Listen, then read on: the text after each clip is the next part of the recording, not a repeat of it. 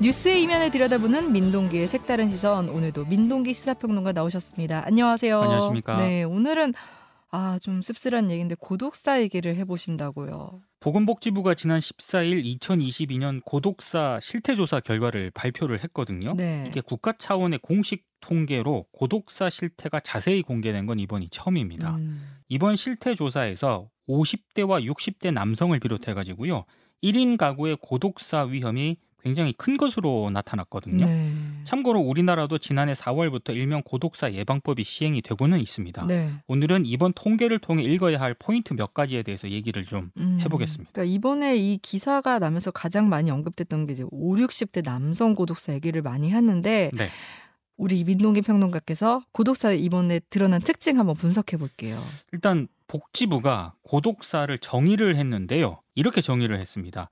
주변과 단절된 채 홀로 사는 사람이 자살 병사 등으로 혼자 임종을 맞고 음. 일정 시간이 흐르고서 시신이 발견되는 죽음. 아, 약간 우울하죠? 네. 네. 근데 지난해 50대와 60대 고독사 비중이 각각 29.6%, 29%를 차지를 했거든요. 네. 이게 전체 고독사의 절반 이상이 되는 그런 비중입니다. 어. 성별로는요. 남성 고독사 사망자가 여성과 비교했을 때 4배 이상 많았고요. 네. 아, 최근 5년 남성 고독사 연평균 증가율이 10%인데 어. 이것도 여성의 2배였습니다. 네. 전체 사망자 가운데 고독사가 차지하는 비율 역시 여성보다는 남성이 조금 더 많았습니다. 음. 아, 특히 좀 심각하게 봐야 될 것은 네. 2017년부터 최근 5년 동안 5, 60대 남성 고독사 비율이 조금씩 증가를 해서 네. 이제는 절반을 넘어섰다는 그런 점이거든요. 어, 이게 증가하는 추세라는 게 더 심각한 문제인 것 같습니다. 음, 5, 60대 남성이 전체 고독사의 절반가량을 차지한다. 사실 노년층이 많을 거라고 생각을 했었는데 그에 네. 비해 좀 의외라는 생각이 들고요. 이건 좀 어떻게 봐야 될까요? 저도 그래서 이제 복지부가 통계를 냈으니까 네. 복지부가 이제 설명을 할 거 아닙니까?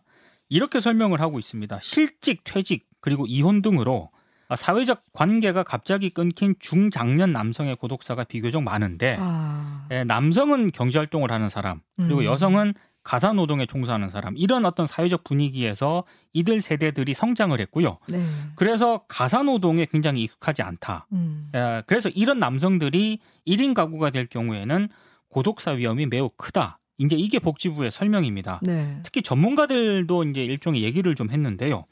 일하지 않는 중년 남성에 대한 사회적 시선이 우리 사회에 여전히 강하다는 점. 음, 그리고 그것 때문에 이 5, 60대 남성들이 경제적 어려움에 처할 경우에 주변 사람과 소통하는 것을 대단히 어렵게 느끼고 있다. 네. 아, 그래서 실직 사업 실패, 어떤 이혼 등의 어, 위험 상황에 직면했을 때 이들 남성들이 사회 관계 단절에 음. 더 이제 빠르게 적응하기가 어렵다라는 거죠. 아, 복지부 설명을 들으니까 현 사회 현상과 엮어서 이해는 되는데 이제 민 평론가님 보시기에 좀 아쉬운 점이 있다고요. 그러니까 이게 5, 60대가 가사노동에 익숙하지 않은 측면이 있다는 건 좀 맞는 얘기인 것 음, 같아요. 공감이 네. 가는 그런 부분이긴 한데 네. 그렇다 하더라도 아, 이게 고독사로 연결이 되려면 어. 여러 단계가 좀 있어야 된다라고 너무 생각을 직접적인 인간관계는 아니라는 말씀이시죠. 그렇죠. 네. 예. 그래서 복지부 설명에는 좀 그게 빠져 있는 것 같아가지고 음, 저는 특히 특정 세대라든가 연령대에서 나타나는 특성 때문에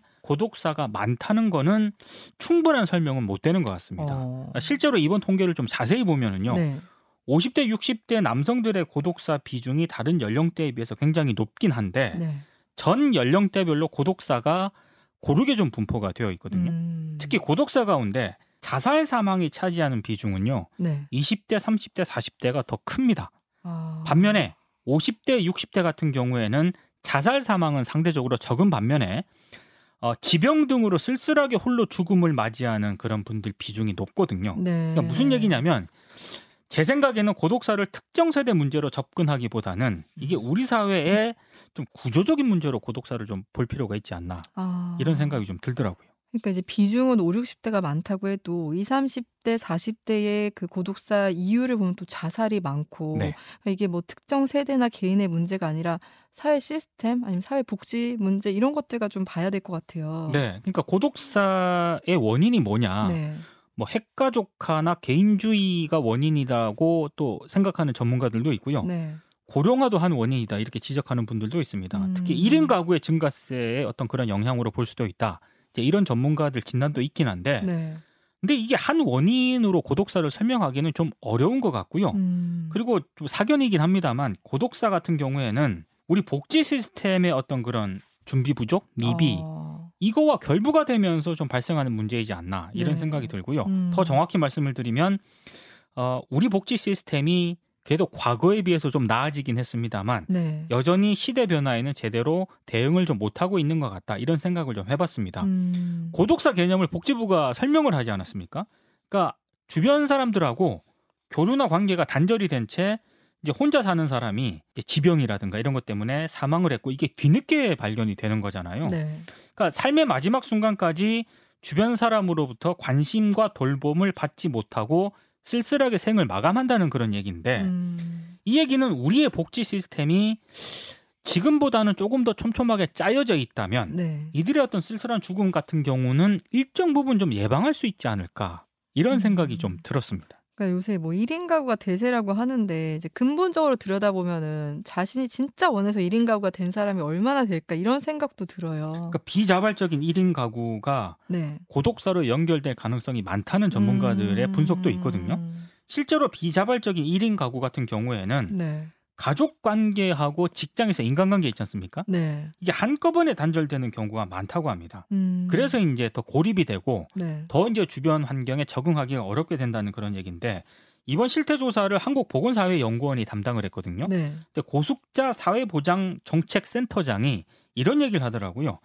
1인 가구 같은 경우에 주거 환경은 물론이고 임시 일용직 비율이 굉장히 높다는 겁니다. 네. 그래서 기존의 고독사 논의가 고령자 중심으로 다뤄졌지만 음. 이제는 중장년층으로 연령대가 확대되는 경향이 뚜렷하다. 그래서 정부 대책도 음. 조금 변화를 할 필요가 있다. 이렇게 좀 조언을 하고 있습니다. 네. 그러면 정부가 대책 마련할 때 어디에 좀 중점을 두면 좋을까요? 그러니까 복지부도 이번 조사를 계기로 좀 고민을 많이 하고 있는 것 같습니다. 음. 그러니까 채무 내역 등을 바탕으로 고독사 위험자를 발굴을 해가지고요. 이건 이제 사전에 예방하는 그런 시스템을 지금 시범 사업을 하고는 있거든요. 네. 이게 이제 서울, 경기, 부산 등 아홉 개 시도에서만 지금 시범 사업을 진행 중인데 네. 이걸 전국으로 확대하는 방안을 검토를 하고 있다고 합니다. 저는 굉장히 좋은 방향이라고 생각을 하고요.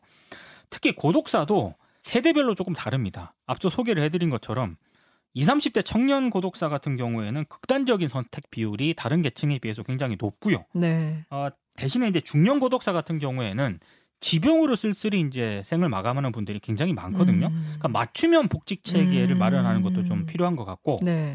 또 하나는 아무래도 이 고독사하고 경제적인 문제가 결국은 연관될 수밖에 없는 거 맞습니다. 아니겠습니까? 네. 그래서 경제적인 사각지대의 주민을 찾아내는 시스템 이거를 어느 정도로 정교하게 맞출 것인가 이 부분에 대해서도 좀 정부가 고민을 좀 세워야 할 것으로 음. 보입니다. 네. 그렇게 되려면 이제 결국 사실 인력과 예산이 필요한 거잖아요.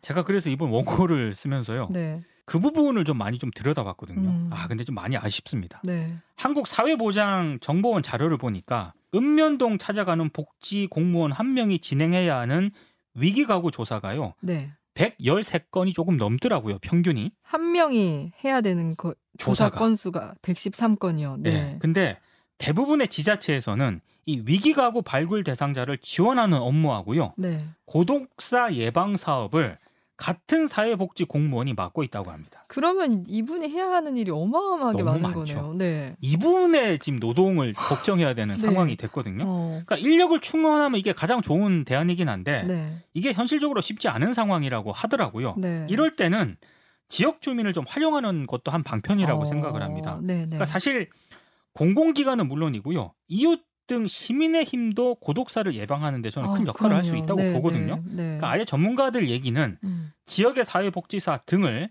명예공무원 등으로 지정을 해서 고립된 사람들을 신고하고 복지 서비스를 전달하는 것도 고민할 필요가 있다. 어. 이렇게 얘기를 하고 어, 있습니다. 네, 굉장히 저 공감되는 얘기예요. 그러니까 어려움에 처했을 때 누군가에게 도움을 청할 사람이 여- 주변에 있다는 것만으로 좀 위안이 되는 거 되는 거잖아요. 네. 정말 중요한 것 같아요. 그래서 한국 보건사회 연구원이 실태 조사를 한번 해봤거든요. 네.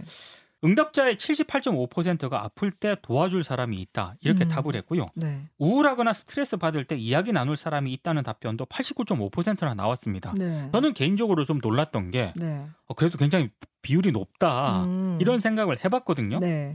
근데 우리 사회 고독사가 조금 증가하고 있다는 점은 좀 아이러니한 측면이 있는 것 같습니다. 음. 근데 사실 저는 인식 전환도 할 필요가 있다고 생각을 합니다. 이게 어. 고독사가 네. 나하고는 상관없는 문제라고 대부분 아, 생각을 하고 그쵸. 있거든요. 네. 근데 그렇지 않은 것 같아요. 음. 저는 저부터도 우리 동네 뭐 명예 공무원이라든가 네. 지인들의 사회복지사 역할을 할 필요가 있다라고 어. 생각을 합니다. 네. 근데 네. 그런 것들이 굉장히 중요하다고 생각을 하는데 네. 근데 어디까지나 이거는 개인이 할 수 있는 그런 영역이잖아요. 음.